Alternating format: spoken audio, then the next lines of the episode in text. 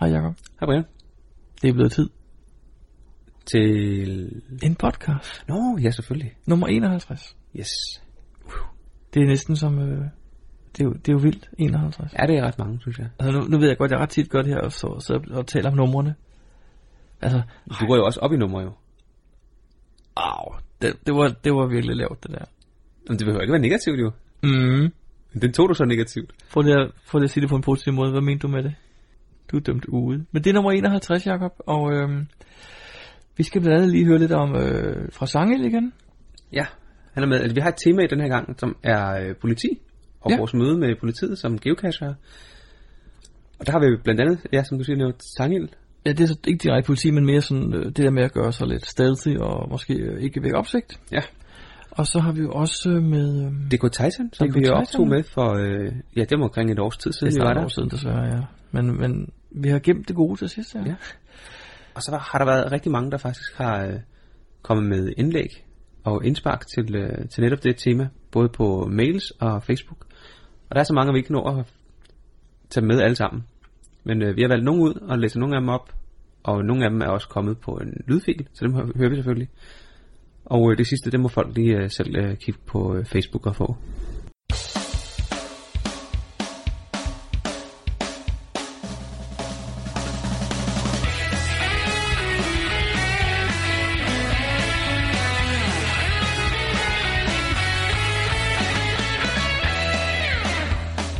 Du lytter til GeoPodcast, din kilde for alt om geocaching på dansk. Husk at besøge vores hjemmeside, www.geopodcast.dk for links og andet godt. Husk at du kan kontakte os via Skype, e-mail og Facebook. Vi vil elske at få feedback fra dig. Hej Brian, Hej Jacob. hvad har du lavet siden sidst? Ikke ret meget. Ikke ret meget. Du har ikke fundet noget som helst? Jo, jeg har fundet en challenge. Okay, hvad hedder den? Jamen, det var et tavligt spørgsmål. Så det kan jeg ikke huske nu. Men det var noget med, at man havde øh, fundet 31 dage i august I stræk. i stræk. Okay, og det har du, for du har fundet 31. Og nu vil jeg ikke ret på dig, men hvis det er 31 dage i august, så er det faktisk i stræk. Ja, det er selvfølgelig rigtigt. Ja. Men pyt nu med Ja. det. Nej, øh, det var den, som øh, Geodude havde lagt ud ved øh, Hastehøj. Nå ja, Der kom vi jo lige forbi i går. det er rigtigt. Vi var lige ude og geocache sammen med øh, Jan og Pia fra Pia, P-I-J-A. Det er rigtigt. Og øh, vi fandt en uh, Where I Go og en letterbox. Ja, og jeg Og havde så så lige- fundet begge to i forbindelse med eventet i august. Ja, sidste det er år, rigtigt. Så, så jeg gik bare med på turen. Ja. Øh, og desuden så har jeg faktisk lavet en ting mere, men der har vi lige lydklip, vi lige kan spille her. Ja, lad os høre det her. Hej, det er Brian. Jeg sad her på min arbejdsplads og havde fem minutter tilbage, til jeg havde fri. Og så, så bruger man jo telefonen til at se, hvad klokken er. Så da jeg lige kiggede på den, så, så bimlede der en mail hen med en ny cash. Og den hedder Tribute. Og så tænkte jeg, Hva? jeg må lige se, hvem den her Tribute er til. Jeg havde måske et svagt håb om, at det var til vores podcast. Men det var det så ikke det var et eller andet meget kryptisk tekst, jeg slet ikke kunne finde ud af. Men så, så jeg at ud den engelsk, og så kunne jeg faktisk godt se, hvad det gik ud på. Og så løste jeg den på 30 sekunder. Og så ventede jeg lige de sidste 4 minutter, til jeg havde fri. Og så var der kommet en note med, at nogle andre havde løst, man havde tid til at køre efter den. Og så tænkte jeg, aha, jeg skal have min første first find i år. Og jeg parkerer en 300 meter fra kassen, nærmest et sted, jeg sådan lige kunne smide bilen totalt ulovligt. Og også igennem det her ret øhm, vilde vildnis. Blot for at se x på vej væk fra stedet. Og Jonas står også derovre sammen med en tredje geocacher. Jeg bliver så nummer 4. Nu ved jeg, hvorfor jeg ikke går på first finder jagt. Jeg bliver aldrig nummer 1. Det er så skuffende. Jakob, trøst mig. Det er sundt for mig. Hej hej. Det var jo øh, nice try, Brian. Nice try. Jeg forstår ikke, hvordan det kan gå galt. Jeg kommer i bil fra min arbejdsplads direkte derhen og møder tre cyklister. Ja, Jeg ved ikke, hvor de kom fra. nej.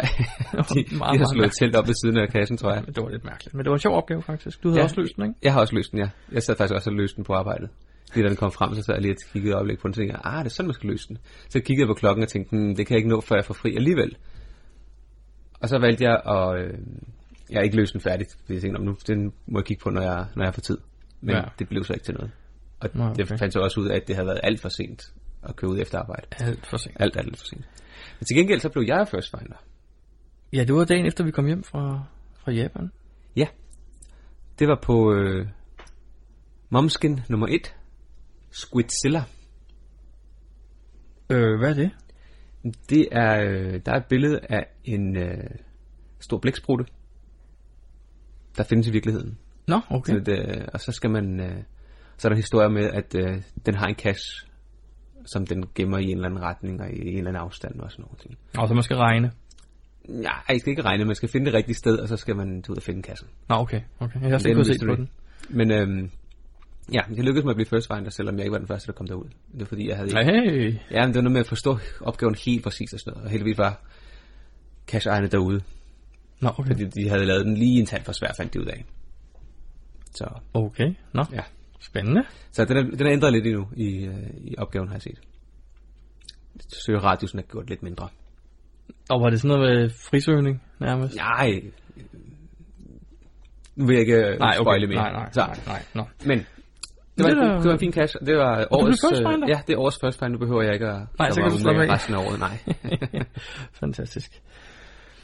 Jamen, øhm, det er simpelthen, hvad jeg har, hvad jeg har lavet siden sidste også jeg, jeg har ikke rigtig øh, haft tid. Nej. Geopodcast. Dansk Geopodcast. Så har vi lidt opfølging fra sidste podcast. Ja, vi var jo lidt, øhm, vi var ude at rejse.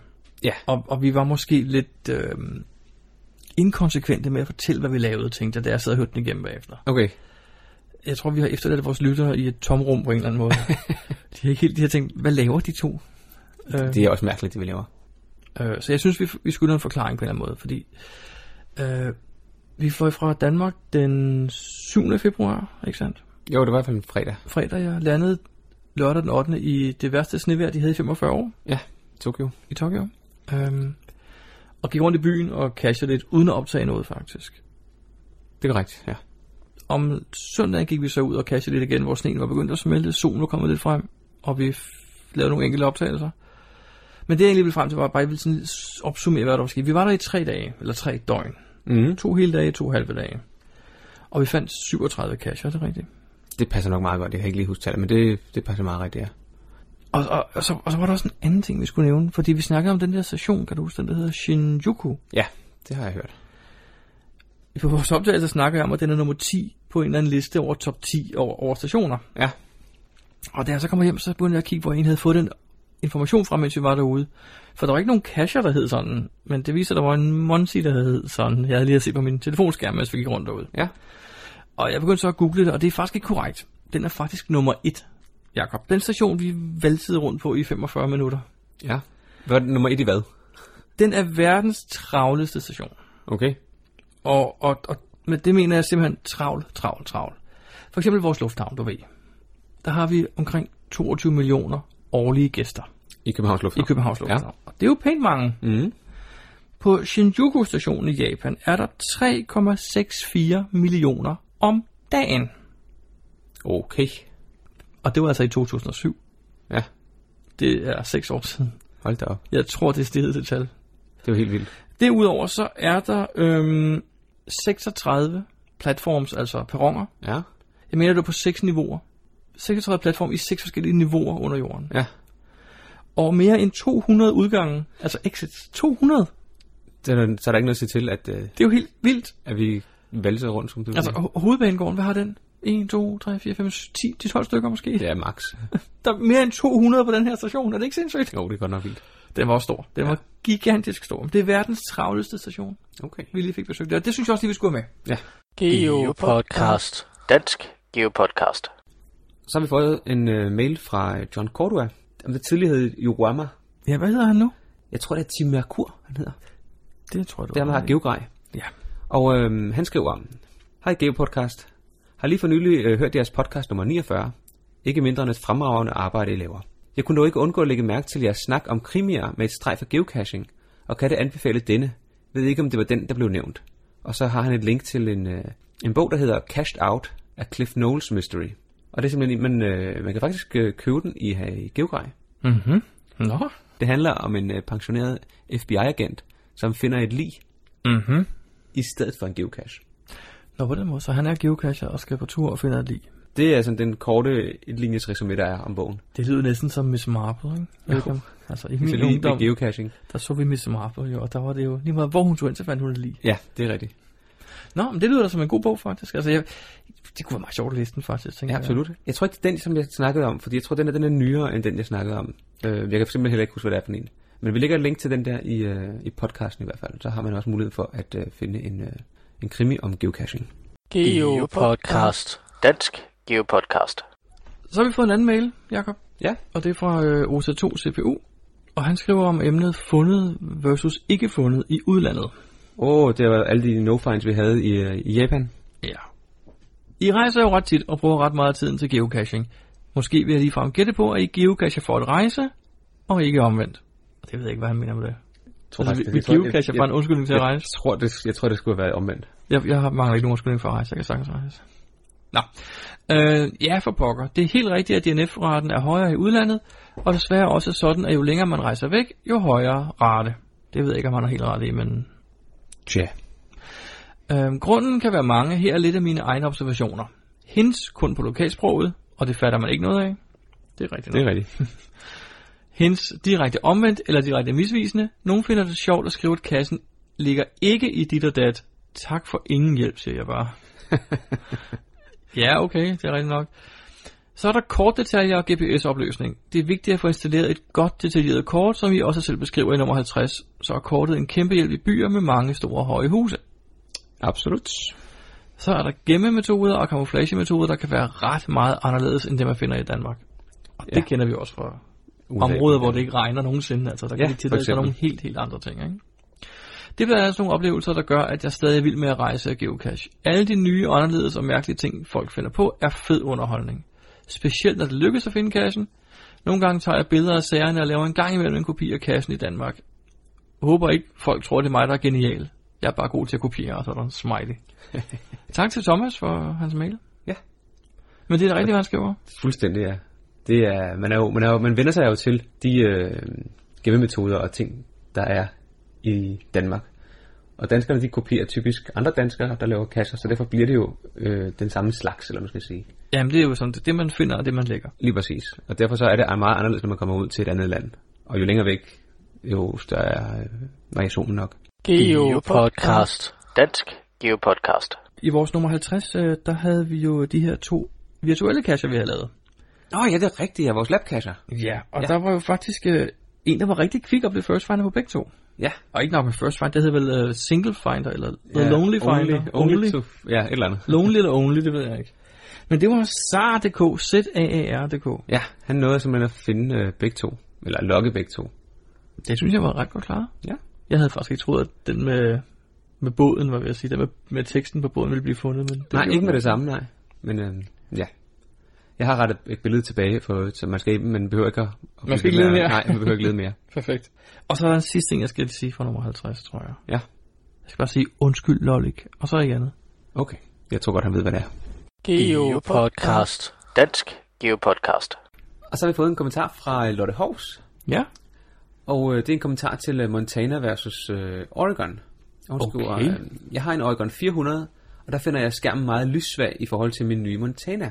Så hvis man kan lide størrelsen på Montanaen, får man en skærm, der er meget lettere at se på sammenlignet med Oregon. Så kan man nøjes med at bruge telefonen, hvis det kniver, i stedet for at bruge net på den hele tiden, hvis man bruger en af de nye GPS'er, I har omtalt. I øvrigt tak for nogle meget informative gadget-gennemgange. Og tak for nogle meget fine samtaler med Sangil.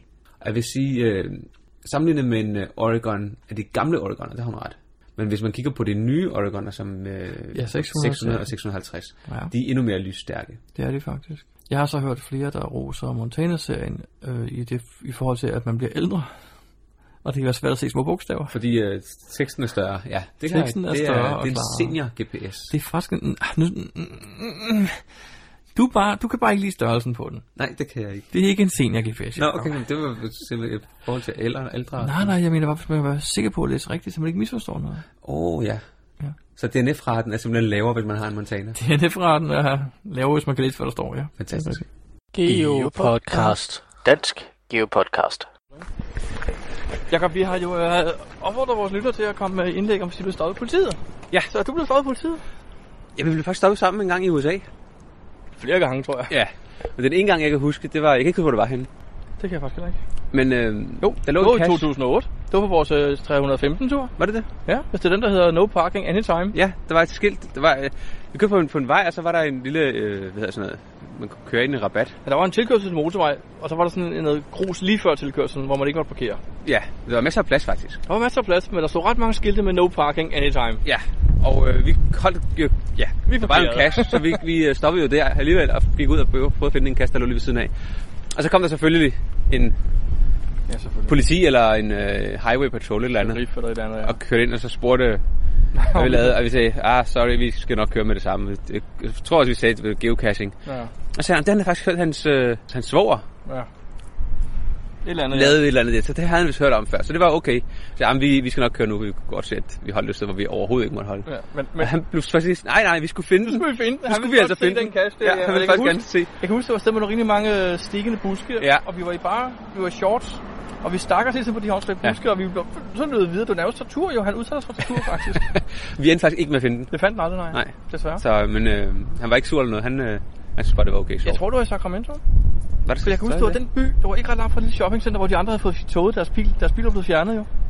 Ja, fordi de Det havde... andet hold, øh, de de havde ja, hvor der stod øh, kun til den her butik. og så var de... Øh, ja. De havde så været inde i butikken, faktisk. ja, men de havde også været et andet sted. De har også været bagefter, noget, ja. ja. Så de fik fjernet deres bil. Og Men de fik den igen, uden at skulle betale for det. Gjorde det det? Ja, det kan jeg huske. Okay. De, de, de Men hvor mange, hvor mange kasser var det, de ikke fandt på grund af, at de blev nødt til at bruge tid på det? Det ved jeg ikke. Nej, det mange, er... mange, Puha. mange, mange, mange. 315 mindst. Men det var i hvert fald en gang, og så kan jeg høre, at da jeg var ude og gemme min Pax nummer 1, Ja. det var selvfølgelig om natten, hvor der ikke skulle være så mange mennesker, fordi de stod med, med noget udstyr. Vi kunne ikke øh, Ikke sige så meget, fortælle, nej. Der var der også politi, der holdt lidt til siden og spurgte, hvad vi havde gang i. ja.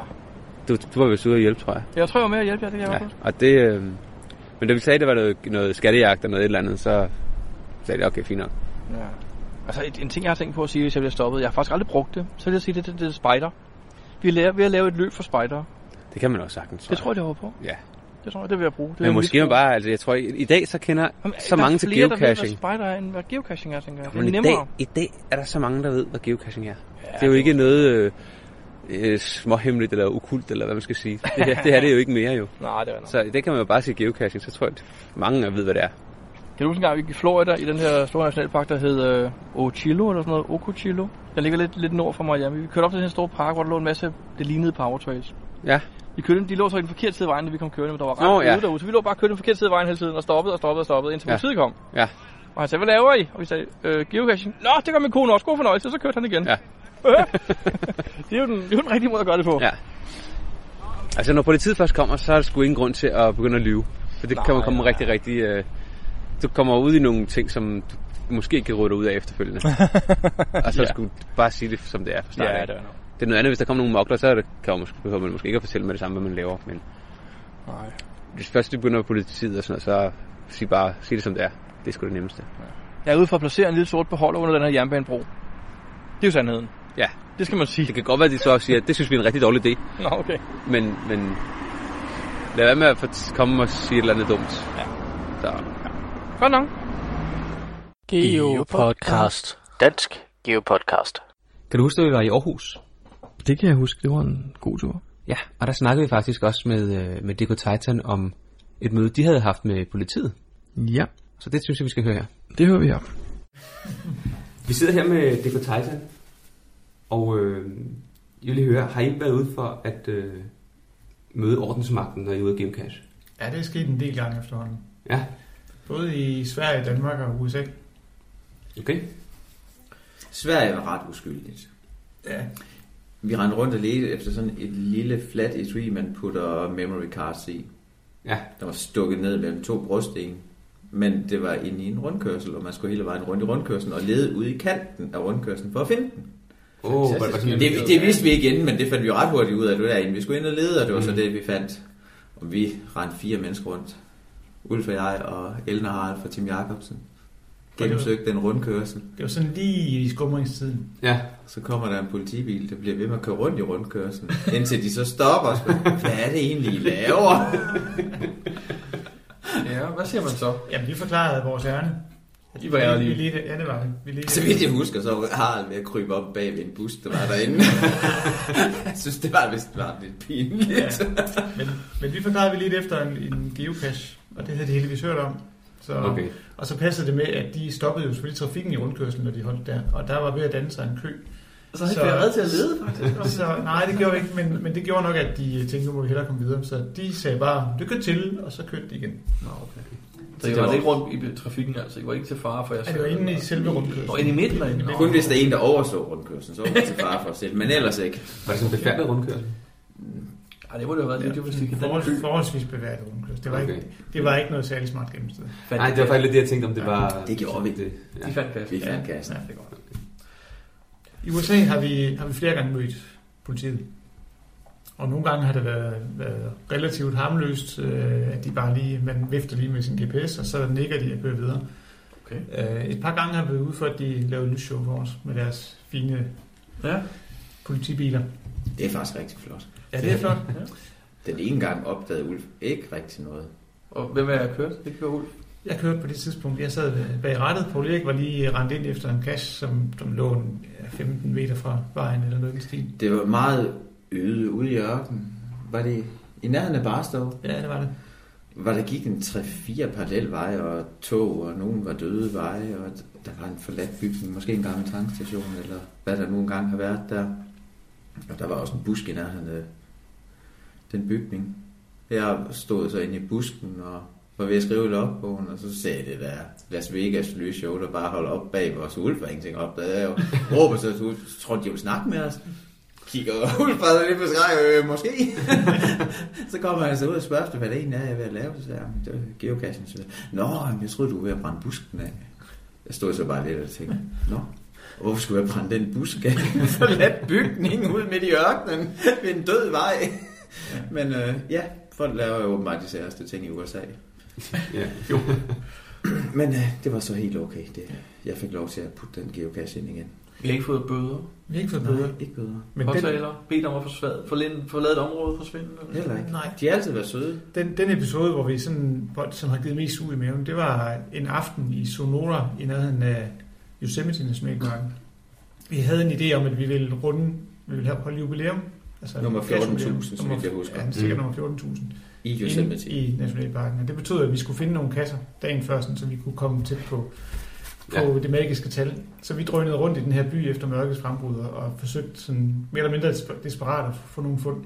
De var ikke nødvendigvis spændende. Det var ikke spændende, og det var ikke nødvendigvis let at finde. Men øh, der var så en kasse, som var simpel, som hed Dead End, og den var jo ved sådan et blind vejskilt, en, en blind vej.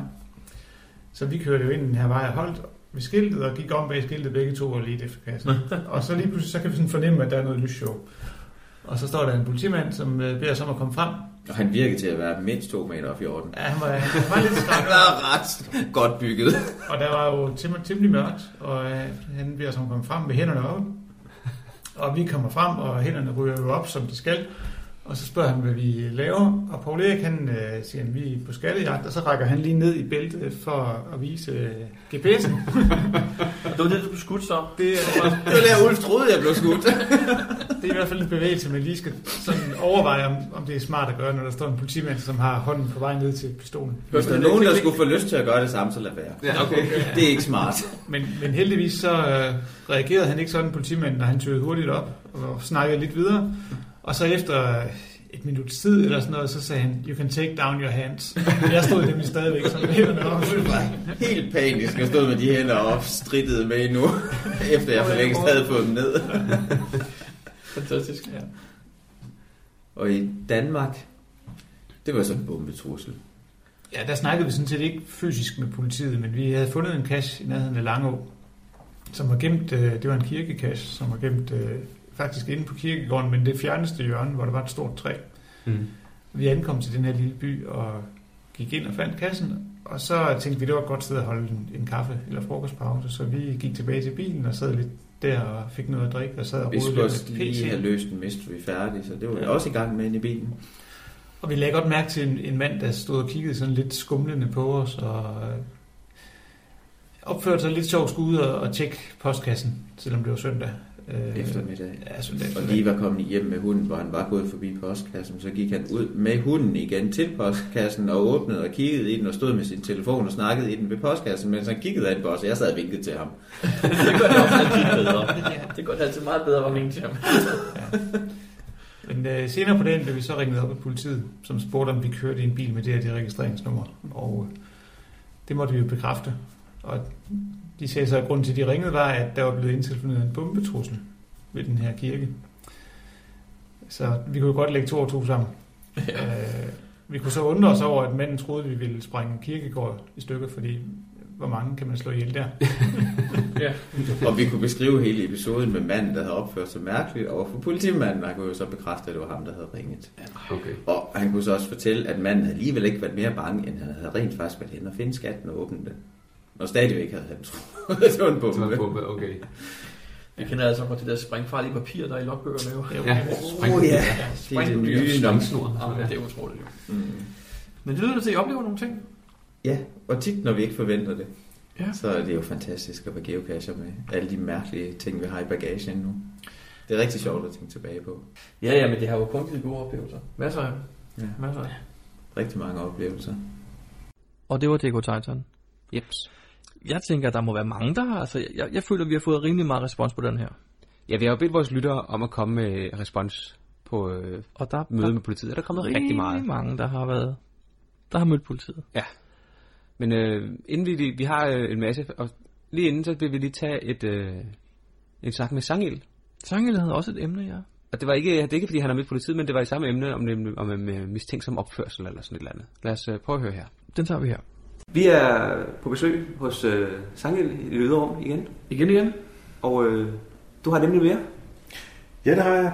Øhm, jeg har tænkt over det der med, at altså det er jo nogle gange, når man står og finder en geocache, så kan man ikke lade være med at tænke, hvad andre tænker om en. Og der er også nogle gange nogen, der står og kigger mærkeligt på en. Og nogle gange er der nogen, der kommer hen og spørger, hvad laver du? Og sådan, ikke?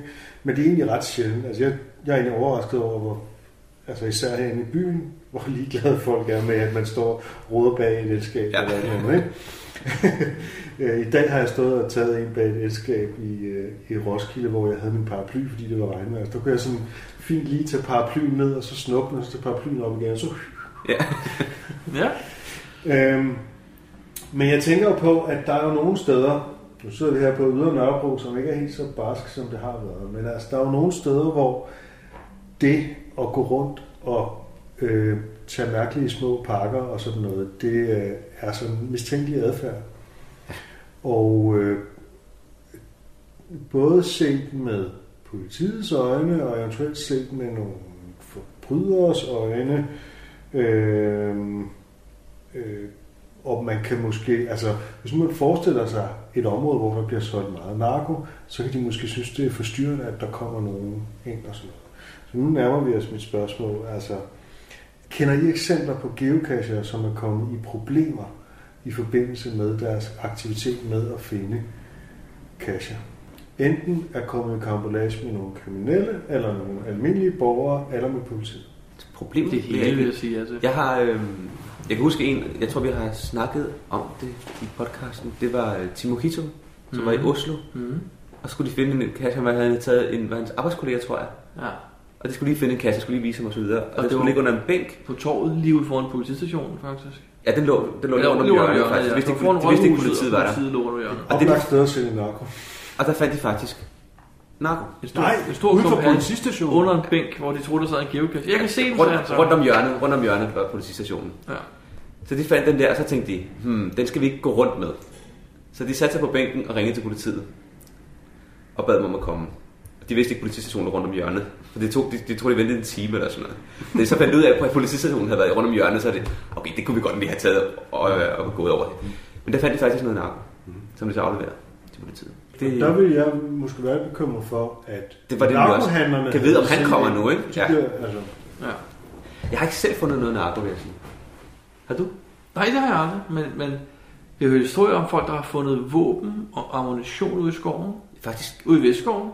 Tæt ved en af mine øh, matadorkasser. Okay. Der var der nogen, der fandt øh, en pistol engang. Der stod der en lok på en af mine kasser, faktisk. Vi har hørt om folk i USA, der, eller jeg har læst om folk, der er blevet overfaldet, øh, kom gående ud af lidt, noget naturområde ind mod, en, altså op og ned af en stor by. Nogle steder så har du sådan nogle ret øh, bakkede områder lige op til byerne. Han var kommet ud af sådan et område, og så har der stået tre gutter og sagt, hey, hvad er det, du har der, det skal jeg have. Så har han mistet sit kamera og sin GPS og sin telefon i forbindelse med geocaching. Og så var der jo den tragiske sag op i Nordsverige med hende, der blev slået ihjel med som geocacher. Nej. Øh, hun var ude for at finde cash under en bro ved en resteplads. Og familien blev jo mere med for, for uroliget, og politiet fandt hendes bil stod der, og så på uge efter fandt de hende slået ihjel. Hun var så blevet overfaldet der. Nå, men det, det, det sådan- for Men mange af hvem dem, som det kan jo ske i andre situationer. Ja, det er lige præcis, ikke altså, det var- direkte til nej, men- men- Mens hun nødvendigvis. geocachede. Modsat eksempel med Mojito i, øh, Ja. i øh, Oslo der. Ja. Vi har hørt om, om folk, der har kommet til at lave, øh, hvad hedder det, være så mistænksomme ude for, hvad hedder det, Det hedder øh, Rosenborg. Rosenborg Slot, der sad, øh, jeg ved ikke om det stadig er der, der sad en kasse engang. Jeg tror, der, den der sad en cash på hegnet. Ja. Ja, og den fandt en dansk geocacher. Mm-hmm. Og øh, kort tid efter, så var der øh, Rullemarie var derude, fordi de troede... Vagten nogen- havde set nogen havde set til det. hegnet og rodet og gik igen. Og så havde de set, at det var noget, og så havde de ikke tur at gøre noget, og så ringede de så til Bombe Marie. Der er stadig en. Rullemarie hedder det. Nej, det. Jeg tror ikke, det er den mere. Det var, det var, en, det var en mystery. Nej, Det var en, det er en eller anden mystery, som, som øh, der er ikke så mange, der kendte til, fordi den var lidt svært, tror jeg nok. Jeg kan ikke huske, om jeg selv har fundet den efterfølgende. Men det var faktisk en, en af få gange, der har været i Danmark. Men jeg ved, i udlandet, eller i, i USA, er der ofte, at der er bombehold ude for at I Sverige havde finde efter noget, som de tror er en bombe, som så er Det er fordi nogen har set, der er en Ja. beholder der. Ja, typisk. Eller nogen, der har, nogen, der har været øh, mistænkt, der har opført sig mistænksom, og så har man gået over og kigget, og så har man set, der stod noget, og så tænker man, puha. Og ja, Jeg kan fortælle en sjov historie om en af mine kasser. Jeg var ude og placere den østerude i Glostrup. Og øh, jeg tænkte mig ikke rigtig om, fordi jeg, jeg parkerede nede ved Rådhuset i Brøndby Vester, må det hedde. Og gik helt med åbenlyst med en beholder i hånden ind i noget skov, der er lige op til. Og kom tilbage fem minutter efter, da jeg havde lagt den, hvor den skulle ligge. Gik ind i min bil og kørte med vej.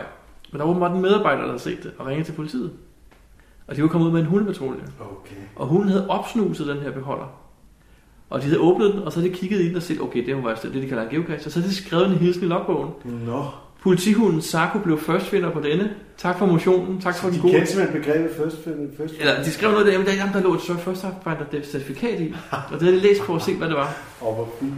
Så den logbog har jeg først derhjemme med en politihund, der blev first finder. Er det ikke efterhånden sådan, at politiet de ved, hvad geocaching er? det tror gør. jeg. tror, der, er- jeg tror, det er så Fordi kendt nu. det- Det er mainstream efterhånden. Ja. Og ellers så burde man ligesom fortælle dem det, fordi det er sådan, det er, jo- det er jo spild af ressourcer, Lige at de drøner rundt. Og, altså, Men, men det bliver jo nødt til at hvis der er nogen, der ringer og siger, at der, der er nogen, der har gemt et eller andet, der, der ligger en mærkelig beholder her tæt på et eller andet, så bliver det jo nødt til at gøre et eller andet. De er nødt til at gå ud og se, hvad der er stadigvæk. Og hvis ikke de kan umiddelbart se, at det er en geocache, så bliver det jo nødt til at, så tager de jo ikke nogen chancer. Og der er jo også folk, der, der har gemt øh, nogle rør måske, eller et eller andet, som godt kunne ligne en rørbombe, eller et eller ja, andet. der er nogle Er af de der hvad hedder de, de der, der er en type, sådan af dem man kan købe, øh, som, som godt lidt kunne ligne noget militæragtigt noget. Ja, Altså, det er jo, det er jo meget moderne at Ja, bruge men- camouflagefarver. ja. Hvorfor? Det er jo meget moderne at Ja, bruge er camouflagefarver, fordi ja. så passer det godt ind i skoven. Så ikke? der er nogen, som, som bruger noget, som måske ligner lidt for meget en bombe. Og det er selvfølgelig ikke særlig smart. Men, men ja, så de bliver jo selvfølgelig nødt til at reagere. Jeg må ikke håbe, der er nogle terrorister, der hører det her, fordi det vil være det perfekte gennemsnit for en Ja, egentlig bombe. Desværre. Og det er også derfor, det er, øh, i hvert fald i USA går de meget op i, at man ikke lægger kasser tæt på offentlige bygninger. Tæt på jernbaner, broer, altså nogle ting, Lufthavne. lufthavne. Så nogle ting går de meget op i øh, over i USA. Mm-hmm. Det er ikke helt så, øh, så voldsomt i Danmark. Mm. Fordi der ligger der flere kasser sådan tættere på er tit. ved- under Ja, broer og sådan nogle ting. noget, Der er ja. masser af kasser under broer. Altså Ja, under der er en hel serie ude der i, øh, på vej ud mod øh, øh, Isløvs, hvor der er sådan nogle små broer. Ja. Men det er så... Men, Men, men, men, på et tidspunkt, så kunne jeg forestille mig, at det øh, måske også bliver forbudt, eller ikke velset, fordi det vil være nogle oplagte øh, terrormål. Måske ikke så meget i Danmark, det, jeg ved ikke, hvordan det, hvad det bærer hen af, men i USA, der, der tror jeg ikke, det er særlig smart at lægge en kasse under en jernbanevogn. Du får ikke lov. Det Nej, det, det, det, nej. Det jeg prøvede at få lagt en i Chicago på et tidspunkt. Jeg kom meget i Chicago, og så det hotel, jeg så jeg boede på, der fik jeg lov af dem til at lægge en ud foran i et bed. Og der oprettede den, og jeg skrev, jeg kommer her cirka hver fjerde uge, så jeg kan sagtens selv passe på den. Så fik jeg nej, den der for på lufthavnen. Og vi var slet ikke i nærheden, altså jo, vi var i nærheden af lufthavnen. Vi var ikke inde på lufthavnsområdet, vi var ikke engang oppe på hegnet, det var på et hotelsområde. Så fik jeg nej til. Okay. Så der er det, der er det meget striks. Og det er meget, meget, og jeg mener, altså, vi var, vi var på den anden side af en vej fra hegnet til lufthavnen, ikke? Og, og, og, vi snakkede en beholder på størrelse med en heskesense, ikke? Det er jo Det er, når folk skade, råder den rundt. kan køre. Jeg tror, det er et spørgsmål om, at folk de råder rundt. Folk, der er mistænksomme, der gør noget mistænkeligt. Og det bliver nødt til, vil det ikke have, fordi så har det ikke en masse falske alarmer og sådan noget. Ikke? Altså, den, der er ligesom to sider af det her, øh, vi snakker om nu, tænker jeg. Den ene på den negative side, det er det her med, at det er brandærgerligt, hvis sådan nogle ting skal forhindre øh, sjove casher ja. og alt muligt andet, og, og øh, den, den adfærd, som øh, vi holder så meget af. Den positive side er, set fra en helt anden vinkel, det er, at det overhovedet kan lade sig gøre at have 2,1 eller andet millioner casher liggende rundt omkring i verden, som ligesom bare ligger der, og som, som man kan gå hen og finde og få en oplevelse ud af. Altså det synes jeg, altså det, det er stadig så ny, så jeg stadig synes, det er et fantastisk faktum. Ja. og det er altså inklusive, øh, nu har jeg kigget lidt på Afrikakortet, bare en nysgerrighed, det er altså inklusive lande, hvor man tænker, der hersker ikke lov orden, men der ligger altså Der ligger stadig cache. geocache, ikke? Men må jeg spørge om ting? Hvad fik dig til at spørge om det? Har du selv været ude og opleve noget? Har du, har du været øh, antastet af Ja, nogen? nej. En anekdote. Ja. Jeg har tidligere, i en tidligere podcast har jeg nævnt uh, Islev Station som sådan den første fantastiske cache, jeg fandt. Mm. Da jeg gik rundt og kiggede efter den, og jeg skal nok lade være med at røbe noget, da jeg gik rundt og kiggede efter den, der kom der en mand hen og spurgte mig, hvad går du og leder efter noget? En mand i en orange vest. Og øh, det viste sig så at være øh, cash-owner selv, som var henne for at vedligeholde sin cash. Det. Hvilket var meget heldigt, for ellers så havde jeg givet op og aldrig fundet den. Okay. For det er svært traditionelt. Men øh, det var sådan meget sjovt. Men det var sådan, det var sådan en, en af de situationer, som har fået mig til at sådan min fantasi til at tænke videre med det her med, altså det ser sgu mærkeligt ud, at man går og leder, og man kigger steder, hvor almindelige mennesker ved Gud ikke kigger, og står og pille bag nedløbsrør. Det er så hvad det er, står og rode ned, rundt nede under bænke, og altså selvfølgelig endnu mere mærkelige steder, når det er, er mere utraditionelt, end midt i byen her især. Ikke? Mm. Det er sådan, så øh, øh, man skal jo ikke tænke særlig langt før, at det kunne nogen godt synes var meget mistænkeligt. Ja. Der findes faktisk geokasser, der, der generelt ikke gider finde kasserne i byen, fordi de ikke bryder sig om det. Ja, Netop det der med, at du skal lede et sted, som, som er virker mistænkeligt. Altså, så kan det bedre lige at rundt ud i skoven eller øh, sådan noget. Det, jeg synes jo faktisk også, at det er lidt sjovt at prøve at være diskret. Altså jeg har på et tidspunkt, uden at sige hvilken, så har jeg skulle finde en, der sad, simpelthen sad i et meget befærdet sted i Københavnsområdet, oppe på sådan et hjørneskilt, et skilt, som er på et hjørne, hvor den viser begge gadenavne, simpelthen Ja. gadeskilt. Der sad der en nano magnetisk ja. inde i det der skilt, og der var en café lige ude foran. Så der, og jeg ser den med det samme, jeg kigger sådan lige op, ja, der er den. Øh, det var ikke særlig svært at finde, og det var faktisk en mystery, men det er hvad det er. Øh, det jeg så gør, det er, at jeg tager simpelthen min, øh, min iPhone op af lommen, og så lader jeg som om, jeg, jeg står og taler i den, og læner mig op af det her skilt, og så lige op og hente den, og så videre og sådan noget. Og det synes jeg egentlig er meget sjovt, at skulle stå og sådan øh, lave lidt skuespil der i det offentlige rum, og der var ingen, der ansede, hvad jeg lavede. overhovedet. Overhovedet ikke. Og det, det, det kommer også med årene, hvad jeg lige vil sige, men altså det, det har man jo gjort mange gange efterhånden, når man har geocache nogle år, fordi jeg har, jeg har udviklet en teknik, hvor jeg kan, hvis den sidder på et skilt eller noget, så kigger jeg den modsatte vej. Hvis jeg holder fast i skiltet for eksempel, eller står på et ben og retter på min ene sko, og så kigger folk den vej, jeg kigger, så de ser ikke, hvad jeg tager med den anden hånd. Altså det er, Ja. man udvikler nogle teknikker, det gør man. Hvis man er flere steder, kan man også lade sig måske have et billede af nogle folk, og så kan folk jo en gang imellem stå i nogle mærkelige situationer, eller lave noget sjovt. Ja. Og så, altså, så, det, så kigger man ikke på, hvad det egentlig er, det gør, måske med hånden, hvad det fisker frem, og så står den anden og tager billede eller et eller andet, ikke? Var det vores emne Det var det. for denne gang? Jamen så vil jeg sige tak igen, fordi vi måtte komme forbi. Selv tak. Det var sange. Og um, lidt om uh, mistænksom opførsel. Mm. Så kender, Og, jeg, øh, kender du noget til det? Mistænksom opførsel? jeg, jeg Overhovedet gør ikke overhovedet. Det. En af de første, der svarede på vores øh, henvendelse om politi og geocaching, det var faktisk øh, Mainer 99. Og hun har sendt et lydklip fra en øh, politioplevelse i Italien. Vi elsker lydklip. Hej, jeg hedder Miriam, og som geocacher mener 99. Og jeg har haft en sjov oplevelse, som jeg vil fortælle om med politiet, nemlig det italienske politi. Øh, min mand og jeg har nogle venner, som bor i Ranco i Norditalien, og dem besøger vi en gang om året, og i 2013 besøgte vi dem i september, og der var jeg blevet geocacher, det har jeg gjort siden marts 2013. Og øh, en øh, formiddag, hvor øh, de tre andre skulle ud og løbe en tur, ja, så var det jo klart, så måtte jeg ud og gå en cachetur. I nærheden af min venners hus ligger der et museum for transport, Museo dei Transporti, som i virkeligheden er øh, en gammel mand, som har købt alle mulige mærkelige ting, der har med transport at gøre, lige fra kæmpe jernbanevogne til billetter fra længst forgangne togruter. Vældig hyggeligt museum, jeg kan godt anbefale et besøg. Og øh, der ligger så en kasse, og det er den første, jeg tager på dagens tur, så jeg tramper afsted i lyserøde gummistøvler og shorts og ingen makeup, hvilket åbenbart gør, at man i Italien betragtes som at være suspekt.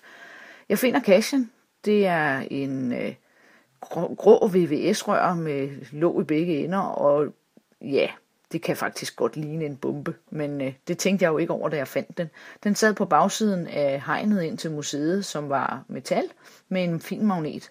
Jeg lokker, går videre ned langs med søen, finder et par kasser mere, og vender tilbage 20 minutter senere.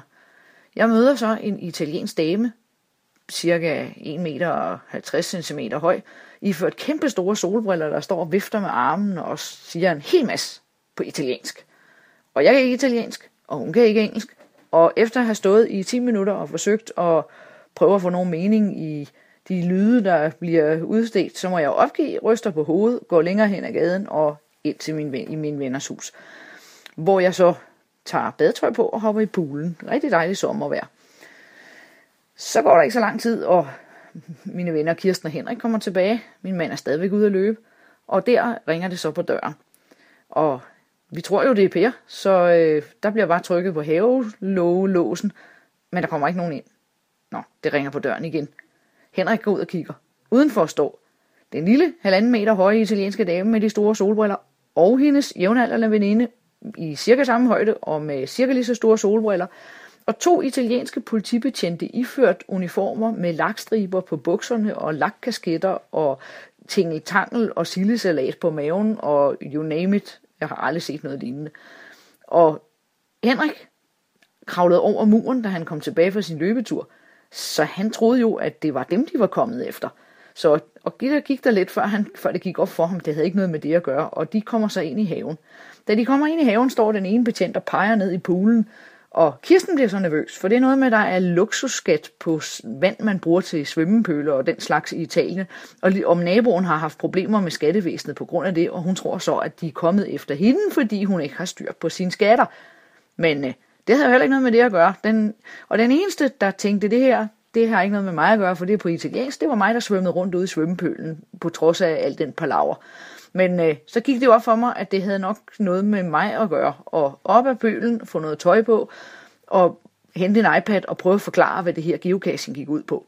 På det tidspunkt, der har de her to betjente fundet ud af, at man er nok ikke terrorist, hvis man er iført gummistøvler og lyst hår og går 200 meter hen væk og smider sig i en svømmepøl, efter man har placeret en bombe. Men de kan ikke finde ud af, hvad der er galt. Og de to damer er helt ude af den og forstår ingenting. Og de kan så heller ikke se, hvad der står på iPad'en omkring geocaching, fordi det godt nok har de solbriller på, men det viser sig, at de skulle nok have haft nogle briller med en væsentlig styrke, for de kan sådan set ikke se noget.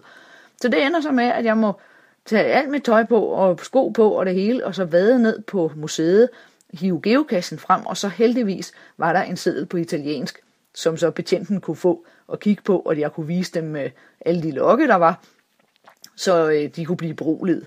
Øh, heldigvis så øh, havde, var der nogen, der havde åndsnærværelse nok til at tage nogle fabelagtige billeder, mens alt det her foregik fuldstændig surrealistisk. Og det ender så med, at jeg står med den her kasse i hånden, og kan så ikke få lov at sætte den igen. Så kassen, den er sådan set rejst til Danmark, og lige så snart, at jeg får tid til at lave det sidste færdigt, så må den blive til en kasse i Allerød. Og lur mig, om der må ikke lige skal være en lille historie omkring det italienske politi, og måske et par billeder. Det var Maner 99. Ja. Vi har fået rigtig mange henvendelser jo. Øh, jeg tror, det er, det er det emne, vi har fået flest henvendelser på Ja. nogensinde. Ja, øh, og det betyder så også, at vi kan ikke nævne, at nævne dem alle sammen her. Nej, desværre. Så vi, vi, har, vi har udvalgt nogle få og gode. Som, Og øh, dem vil vi øh, læse op, og øh, et af de indlæg, vi har fået på øh, Facebook blandt andet, det er fra øh, René øh, LM, og han skriver, at han har to episoder. Jeg har slet et par venner med til et tribute to Wheeler Dealers, eller noget i den stil. Er, det ved du faktisk, Brian. Er det ikke, den hedder? Den hedder jo Tribute to Willie Dealers. Det er min cash. Ja, lige præcis. Ja. Og øh, vi har så lige overset skiltet med, at man ikke må køre bil i området efter solnedgangen. Ups. Men han var meget flink og syntes, det var lidt sjovt. Sikkert spil af tid, lignede han en, der tænkte.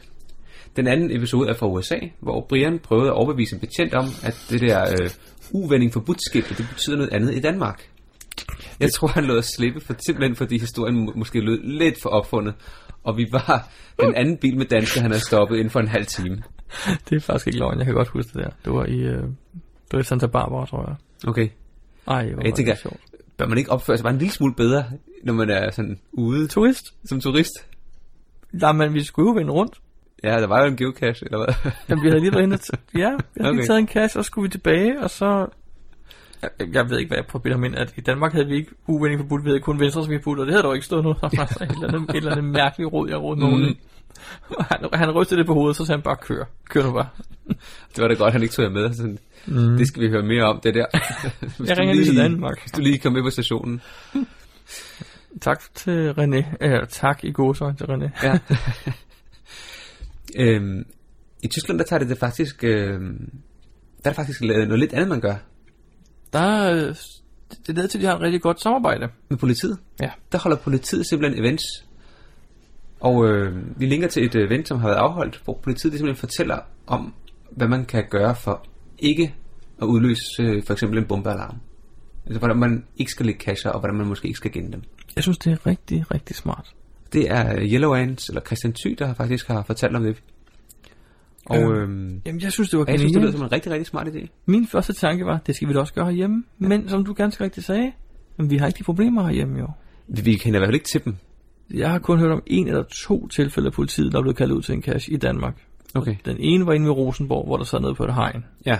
Det er jo ikke- ikke nogen hemmelighed mere, at den episode var der. Ja. Og, og så, øh, da jeg var ude at placere min cash, kunst og stige sværhedsgraderne, der var åbenbart en, der havde set mig og ringet til politiet, efter jeg var gået igen. Så jeg blev ikke stoppet eller noget, men de kom ud med en politihund, og fandt faktisk boksen og skrev i logbogen. Ja. Øh, Sako hed hunden, kan jeg huske. Ja. Øh, og det er det eneste to tilfælde, jeg overhovedet kender til. Okay. Så jeg ved ikke, om det er et stort problem herhjemme. Nej, måske ikke nu, men øh, det, Det, det er det, det er nok muligt at mere gøre. geocacherne, der er et problem. Altså, de virker mistænksomme. Det kunne jeg godt forestille mig, ja. Og det kan vi ikke rigtig fjerne med et event, tror jeg. Nej, det er nok ikke helt nemt. Men øh, Chomsky, han har Mm. faktisk ringet ind med en, øh, med en historie også. Den skal vi da høre. Lad os høre den her. Ja, hej, det er Chomsy. Uh, I har bedt om nogle uh, fortællinger om, hvor at uh, politiet har været indblandet i noget geocaching. Og der har jeg da lige en historie, jeg godt vil, vil dele med jer. Uh, det omhandler egentlig en cache, som er arkiveret nu, der hedder den, det gamle bryggeri, som var midt i Randers. Og der havde jeg været afsted på tur sammen med to andre hele dagen, og vi ville så slutte af med den her natcache. Det er en Lost Place cache, så det er sådan en, øh, i sådan en gammel, øh, en gammel bygning. Og øh, måden at komme ind i den her bygning på, det er beskrevet i øh, beskrivelsen til cashen, at man skulle ind ad en hvid dør, som godt kunne binde lidt, så man måtte stå og hive og slide lidt i den. Så det går vi så i gang med, efter vi har taget alt vores, øh, vores pandelamper og det hele på og står klar med rygsæk. Og så vi står og hiver og slider i den dør her for at få den op. I, lige da vi gør det, så hører vi så øh, en politisirene, der sådan lige går i gang sådan, Og så kommer ellers en politibil ind på vinende dæk, ind på en holdeplads, der er ved siden af det her bryggeri. Og øh, chaufføren springer ud af, af, døren, bildøren der, så råber, hvad vi dog har gang i her. Og vi står jo måbende tilbage, fordi vi har ikke lige oplevet før, at der, at, øh, at der er politi i forhold til vores geocaching. Så vi finder alle vores ting frem på rygsækken og viser, at sådan og sådan og sådan, og jamen, der ligger en skat derinde, og så videre og så videre. Det tjekker politiet så, og om, øh, de havde godt set nogle andre gå ind før og sådan noget, så de, de, havde, de kendte godt til det. De ville bare være sikre på, at vi ikke var nogen, der ville ind og herve eller stjæle og så videre. Så øh, de ønsker os god tur derinde og siger så, at øh, vi skal huske at smække døren godt efter os, inden vi går. Så det er min første og eneste oplevelse med politiet i, i forbindelse med en geocache. Det hjalp sådan med at sætte stemningen til den her geocache, som, hvor det er lagt op til, at den skal være meget hyggelig. Man skal ned i kælder og alt sådan noget. Så øh, det var egentlig en rigtig god indgangsvinkel til at tage den cash her lige at få politiet til at starte den ud for os. Ja, det var min historie. Hej hej. Det var Chomsey på bryggeri. Ja, eller et nedlagt bryggeri i hvert fald. Og med en masse politik. Så har Åkvist. Dorte Åkvist? Yes. Hun har øh, det er lidt fra en, en log her, hun har skrevet, hvor hun var ude og finde øh, en natcash, der hedder Mælkevejen Solitude Camino 11. Vi havde lige parkeret bilerne, og vi stod i mørket og famlede med rygsække og det udstyr, vi skulle bruge. Så så vi en patruljevogn komme ned ad den lille vej, og de lyste på os med projektørerne. De slukkede den dog hurtigt og trillede helt hen til os med nedrullet vinduet for at konstatere, at vi ikke lignede forbrydere. De spurgte, hvad vi skulle der, og vi fortalte om vores ærne og viste GPS'erne frem. Det var de straks med på. Vi fortalte, at øh, vi tog sted sammen, da vi ikke var trygge ved at gå alene rundt i området. Føreren af bilen kiggede alvorligt på os og fortalte, at der var sluppet nogle knivstikker af fra Vesterfængsel, og at der var en eftersøgning i gang, så vi skulle passe på, for de var farlige. Hold da op, jeg nåede at tænke, at jeg ingen steder skulle, da en af de andre i gruppen brød, udbrød noget i retning af, den er god med dig. Og så kunne betjentene heller ikke lade være med at grine, og, og så ønskede de os en god tur. Der er ikke noget bedre end betjente med humor. Nej, det er præcis. Det er Jeg kan lige forestille mig, at man bare tænker, åh, oh, åh. Oh. Jeg kan lige se Dorte for mig. Jeg skal ikke nogen steder. Det er fantastisk. Geo Podcast. Dansk Geo Podcast. Og så har familien Nielsen skrevet en log, da de fandt en, der hed Mere Spænding. Faktisk må vi indrømme, at det ikke var os selv, der spottede kassen. For bedst som vi stod og ledte, holdt en politibil med to betjente ind ved siden af os. Og meget bestemt ville vide, hvad vi lavede her. Vi måtte jo forklare dem, hvorfor en flok midaldrende mænd og koner render rundt på sådan et udsted sent om aftenen, og de var godt nok noget forundrede. Men vi ledte videre, indtil en af betjentene sagde, se lige der til venstre, er det ikke den? Og jo, ganske rigtigt, det var jo den lille fikse sag. Betjentene smuttede igen, og nåede ikke at se, hvor fin kassen var, om må ikke de har tænkt deres. Og det var så ikke det sidste, vi så til de to unge mænd. For da vi kørte videre for at tage SOS, og der kører man på en meget lille smal parallelvej med motorvejen, ja, hvem holder sig der i grøften? Det gør de to betjente fra før. De havde fundet ud af, at man ikke kunne fortsætte ud af vejen, og så ville de bakke tilbage, og det var så desværre endt i grøften.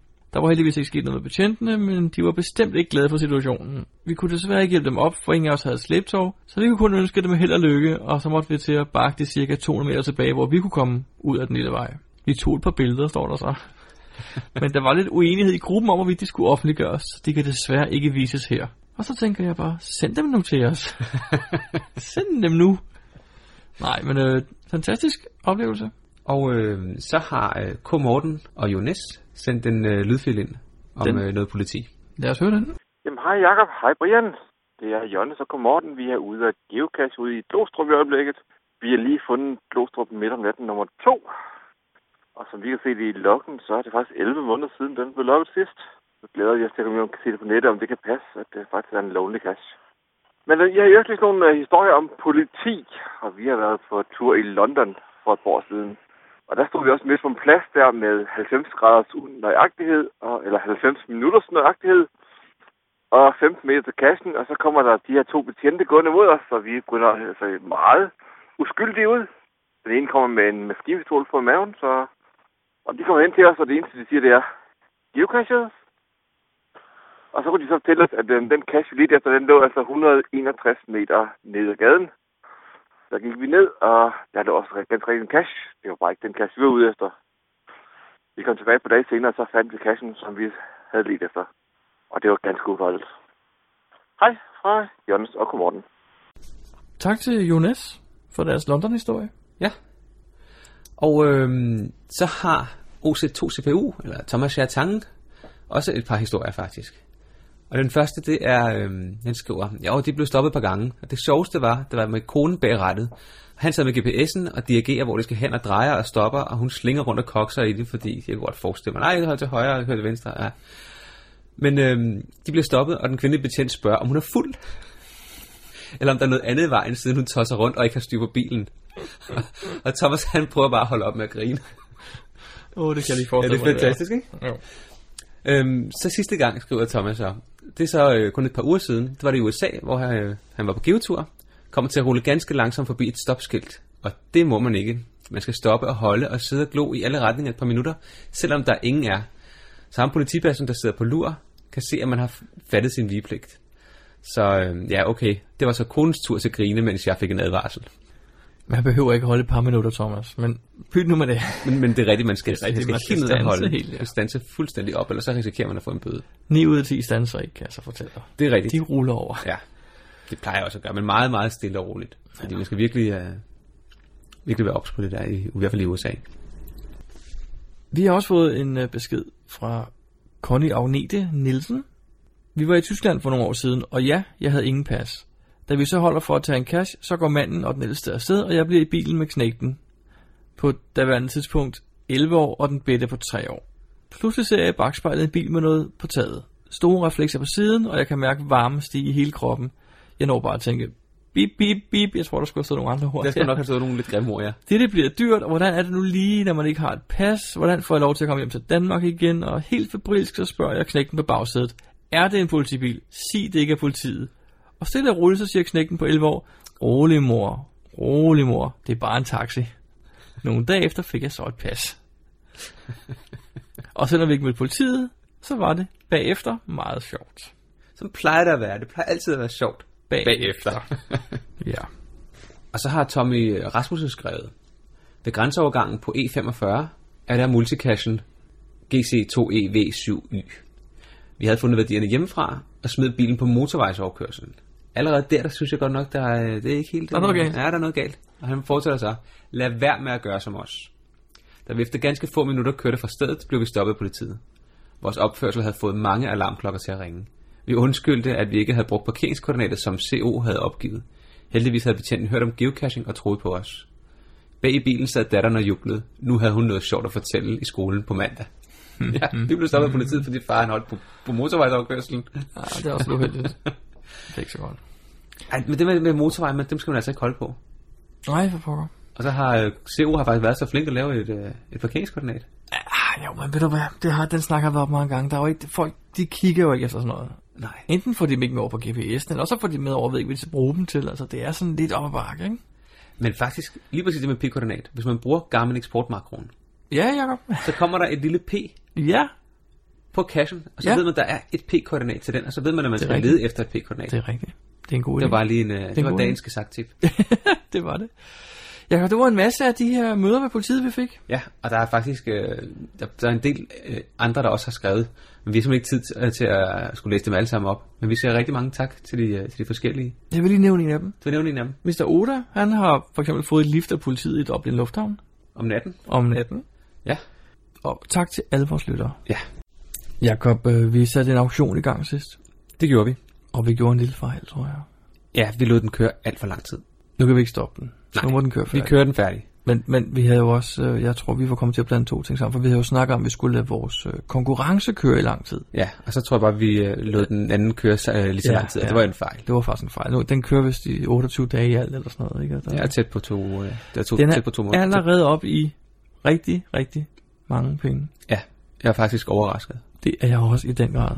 Øhm, jeg, og jeg er meget, meget stolt, og jeg er meget, jeg er meget øh, imponeret. Jeg er glad over det. Det er jo, Ja. det er jo fantastisk. Øhm, 500 og 550 sidst jeg kiggede. Ja, det står det på lige nu. Øhm, og, og derfor synes jeg faktisk også, at vi måske skal lige snakke om, hvad det egentlig er, vi bruger penge til. Ja. Fordi øh, nu har vi også snakket om, at vi har været i Japan, og vi, jeg tror, vi skal understrege, at når vi tager til Japan, så er det os selv, der betaler. Det er ikke podcastpenge, vi bruger på det, selvom vi lidt, lidt bruger det som en undskyldning for at tage afsted. Ja, ja, men altså, nogle gange skal man bare finde på noget, ikke? Jo. Øhm, og så synes jeg også, vi skal øh, meget kort fortælle om, hvad vi egentlig har brugt penge til, fordi vi har Vi- købt nogle ting, ikke? Jo, vi har købt en optager, og øh, nu her har vi købt to nye mikrofoner. Som man forhåbentlig vil høre. Vi har fået Vi håber i hvert fald på det, ja. Kvalitet. Og øh, Og så har vi nogle udgifter til Webhotel, det koster har- nogle penge, ja. og vi har Og hjemmesiden- på et tidspunkt, og, og Og hjemmesiden generelt koster også lidt. ja. De moduler, der ligger på og sådan nogle ting. Så vi har faktisk brugt, hvad var summen, du havde siddet og regnet det ud af? Om det kan jeg ikke huske, for vi har også fået, vi fik nogle penge ind, så vi har nok brugt en, en, en, en 5.000 kroner i alt, vil jeg tro, eller 5 eller 6.000 kroner i Ja, alt. jeg synes, der stod ja. lige næsten 6.000 kroner. Ja. Har det kostet os øh, at køre podcast i to år? Ja, og vi fik øh, nogle penge ind på øh, julefrokosten øh, Ja, forrige år. forrige ja. år, og øh, nu får vi lidt penge ind her ved hjælp af den her auktion. Ja. Og øh, vi har også noget, øh, noget andet klar. Så Uh, det skal vi ikke nævne endnu. Nej, vi skal ikke nævne det endnu, hvad det er. Det bliver en Men overraskelse. vi, øh, vi håber på at kunne have noget klar, hvor vi øh, også kan, øh, kan skave en lille smule penge ind, så Ja. vi øh, kan få dækket nogle af de udgifter, vi har. Så det er derfor, vi, vi, vi laver sådan en auktion. Og, vi, og vi, jeg synes igen, hvis vi lige skal huske at sige tak til Tor Ignika, der har doneret de her meget Coins. flotte Ja. coins og, og, og tilbehørende skilte. Lige præcis. Øh, hvor vi jo altså stadigvæk, der er stadig mulighed for at vinde en af de to, vi udlodder, og der er også mulighed for at byde på de to, der er på auktion. Yes, lige præcis. Og øh, kort konkurrencen. Man skal simpelthen bare sende en øh, mail til os, eller en besked på Facebook, og sige, jeg vil gerne vinde en reviewercoin. Nemlig, en nordisk reviewercoin. Bare give sig til kende på en eller anden måde. Det er dog ikke nok at trykke like. Nej, Man er nødt til lige at skrive en besked. men så er man med i konkurrencen, og der er allerede en del, der faktisk har. Og jeg vil sige til, at de er nogle ret værdifulde coins, for de er altså budt op i over 500 kroner. Ja, lige præcis. Så det, jeg synes, det er flot. Jeg synes, man skal lige huske at sige et pip, hvis man vil vinde dem. Og vi trækker lod lige omkring næste gang. Har vi vinderne Så, med i øh, næste podcast? Ja, Det glæder jeg mig til. det gør jeg også. Spændende, hvem der får dem. Oh ja, Jeg har faktisk skrevet noget på vores Facebook-side. det har du skrevet. Jeg skrev, øh, husk at vi har øh, en auktion kørende her og her, og husk at øh, vi skal høre noget med jeres politi og sådan nogle ting. Ja. Husk at lave en, øh, en virtuel kasse i februar måned. Er jeg så med i lodtrækningen? Jeg tror, ligesom alle mulige andre steder, så er dem, der udlodder den, er ikke, de, kan, de er simpelthen udelukket fra den. Desværre, Brian. Jeg ved godt, du godt kunne tænke dig at vinde den. Nu er jeg skuffet. Ja. Nå, men øh, tusind tak til Tur Ignika i hvert fald. Yes. Sidste gang eller forrige gang, der snakkede vi jo om det her øh, Mega Berlin. Ja. Hvor der havde nærmest havde været en, øh, en, en generalprøve sidste år. Lige præcis. Og vi kunne ikke rigtig finde ud af, om der ville komme noget i år eller ej. Men, da, da, da, da, da, Nu er det sikkert. det er offentliggjort. Der kommer et mega-event i Berlin den 28., 29. og 30. november. Lige præcis. Den weekend, sidste weekend i november. Mega Berlin. Kassesiden er, så vidt jeg ved, ikke blevet offentliggjort endnu. Men hvis man går ind på øh, hjemmesiden, megaberlin.de, så står der, at det sker. Og der er simpelthen en uh, countdown, der viser, hvor mange dage der er til. Okay, der har jeg ikke set det. Jeg har set det på deres Facebook-side. Den er nemlig kommet til at like på et tidspunkt. Ah, på den måde. Jeg var inde på deres der- hjemmeside ved et tilfælde, tror jeg. Og så så jeg, at der var kommet en, øh, en dato på og en uh, countdown. Så siger jeg, det skal vi lige huske at fortælle vores lyttere. Det synes jeg er super. Og øh, jeg skal have skrevet det i min kalender. Ja, men det har jeg allerede gjort, men jeg ved så ikke, mine arbejdsplaner har jeg ikke så langt ude i fremtiden, så jeg ved ikke, om jeg har fri den weekend. Nej, sådan er det. Sådan er livet nogle gange. Men hvis jeg har fri, og der er cirka, med hovedregning, cirka 50% chance for, at jeg har fri den weekend. Jeg arbejder hver anden weekend jo. Ja. Så øhm, ja, det kunne være spændende. Det kunne Berlin. være rigtig, rigtig fedt. Det kunne jeg godt tænke mig, Jacob. Ja, det kunne jeg også godt. Vi ses i Berlin. Yes, hej hej. Hej hej. Geopodcast. Dansk Geopodcast. Jakob, det var podcast 51. Mere kan det ikke blive til. Nej, desværre. Det er lidt kort den her gang. Det passer ikke. Vi, vi, vi, en ting, vi ikke forstår, det er at fatte os i korthed. I starten var det, der havde vi lige, man skulle lige have nok med for at få det til at fylde ud en gang imellem. Og nu der synes jeg, vi skal prøve at begrænse os for at nå under en time. Ja. Så, men vi prøver, prøver at holde den på de der 45 minutter, 50 minutter. Det plejer, plejer at være sådan en, en god længde. Men en gang imellem, så er der bare mere materiale. Vi plejer at starte vores podcast med at snakke om, hvad vi lavet siden sidst. Og nu vil jeg bare lige her slutte med at spørge dig, hvad skal du inden næste gang? Har du nogle events, du skal tage? Ja, jeg er det har to events. Er det rigtigt? Hvad er det for nogen? Jamen, jeg skal til, øh, til et coin-event. I Grønland? Det er lige præcis, og det, Det er faktisk øh, i dag, den dag, hvor podcasten udkommer. Nemlig rigtigt. Og dagen efter, der øh, er vi værter ved et event i Vestjylland. Ude ved Høng? Vi har et, et, et, et GESAK begynder teknik-event. Uh, det bliver dejligt. Det har vi ikke haft Ja. siden august. Øh, Vi må bare ikke kalde det et GESAK-event. Ej, nu hedder det jo teknik for Det hedder begyndere. et teknik-event for begyndere, hvor vi, Og vi skal også, blandt øh, andet snakker om GESAK. Ja, blandt andet. Og måske snakker vi også om et andet program, som vi Hvis der bliver tid til det. det Ja, og det skal, vi skal lige have fundet et program at snakke om også. Vi har et lidt presset dagsplan, så det, det er kunst, der bliver tid. Det, Ja. det, det, vi skal snakke om ud over Gesak ligger til sidst, så må vi se, om vi når til det. Ja. Uh, og vi prøver ikke at rumperbære reglerne på nogen måde. Det, vi prøver ikke, ikke, Vi prøver ikke at komme udenom det. Det er slet ikke det. Men det handler om Gesak mest, og det glæder jeg mig til. Det gør jeg også. Det er et tid siden, vi har lavet det sidst. Nemlig, det er et halvt år. Ja, men uh, til gengæld har der kommet den her GESAK.dk, hvor man kan finde en del af tingene. Det er en rigtig god hjemmeside. øh, Men uh, Tak vi for det ved næste gang, ja. Yes. Slut.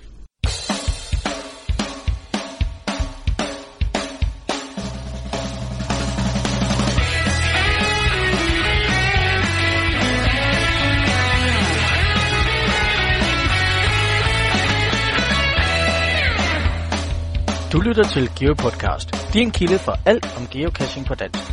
Husk at besøge vores hjemmeside, www.geopodcast.dk for links og andet godt.